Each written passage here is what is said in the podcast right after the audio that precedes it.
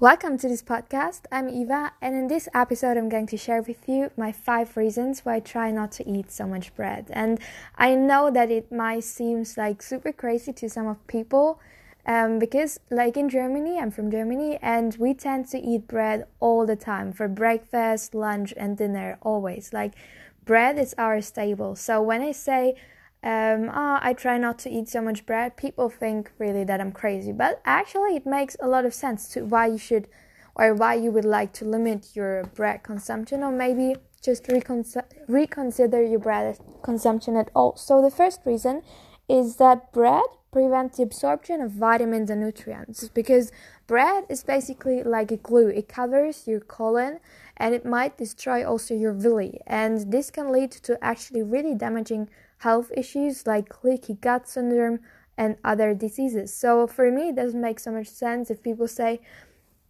like, um, we need a lot of vitamins and minerals, but they eat a lot of bread, which absorb like which prevents the absorption of vitamins and minerals and the second thing is that bread is usually super super low in water content because i mean it has to be cooked it has to be baked in the oven for some uh, for some minutes or hours so it dehydrates you and this can cause constipation and unclear skin and pimples and a lot of things because the more hydrated we are the better we humans act because we need water water is vital to our well-round being. so the more the more hydrated we are the better we are. And it doesn't make sense to eat a lot of bread and then just say it's fine because i drink a lot of water because it doesn't make um it like it doesn't drinking water doesn't make up for not eating enough fruit and vegetables. And the more um, bread you eat and the more calories you get from bread the less fruit and vegetables you are able to eat. So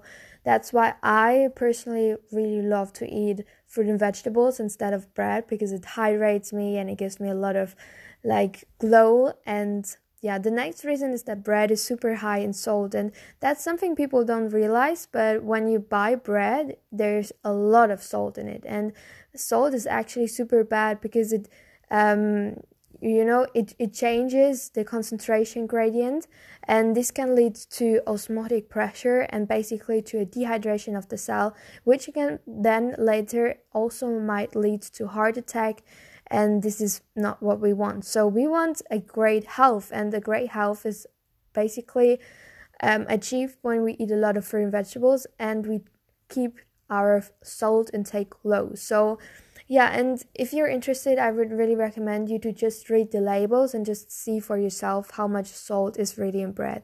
The next thing and the next reason is that i've learned from doing my own research is that peoples are that humans are not designed to digest bread because people evolved around millions and millions of years ago and only 11,000 years ago people started um, to eat grains. And that's evolutionary, just not enough for our body to adapt and, you know, adapt eating grains. So, our body is evolutionary, not adapted to eating so much grains, and it's actually from our, you know, biology.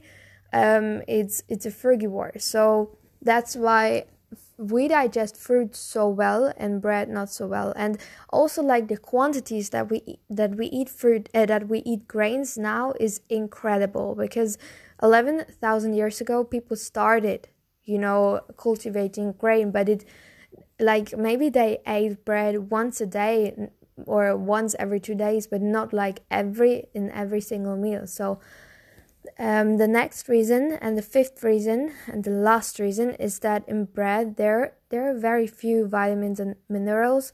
Um, and actually, when we bake the food in the oven, we kill all of the vitamins and the minerals. So maybe in the beginning, bread had a lot of vitamins or had some vitamins and minerals, but in the process, everything gets lost. So what you're eating is basically dead calories. And I was just like, okay, it's fine because I just eat whole grain bread and then everything is good. But that's like, it doesn't make any sense because um, maybe in the beginning, whole grain bread had a lot of vitamins and minerals, but when you cook it, when you bake it in the oven, like how would how would it survive? It's like it's the same when you stand in the oven for one hour, you will probably die as well. So how would the um, you know vitamins and minerals and plants survive this. So that's why like if you want to have a lot of vitamins and minerals for great radiant skin for great health um, that's why instead of bread i would always recommend to eat a lot of fruit and vegetables.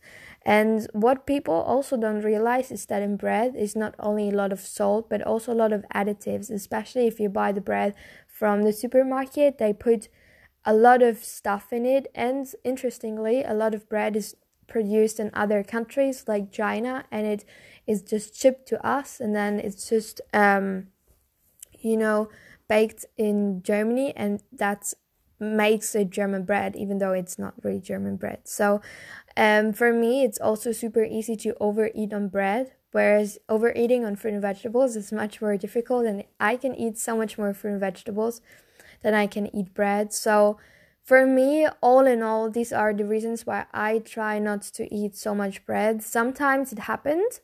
Like I think some month ago I ate once bread, but like for me it's always that I know the reasons and that I know that bread is not healthy and that it's more like a treat or something and not something that I eat for breakfast, lunch and dinner. So that's why I try to limit my bread consumption and maybe if you are interested in an optimal health you might also want to try to limit your bread consumption. So i really really really hope that you like this podcast or this episode. And if you want to learn more about me um, or about a fruit-based diet a vegan diet raw vegan diet i have a lot of information on my youtube channel. It's Fruity eva um, english or also on my Facebook or Instagram. You can really check it out. It's Fruity Eva and I share tons of information. So I wish you a wonderful, wonderful day and much love.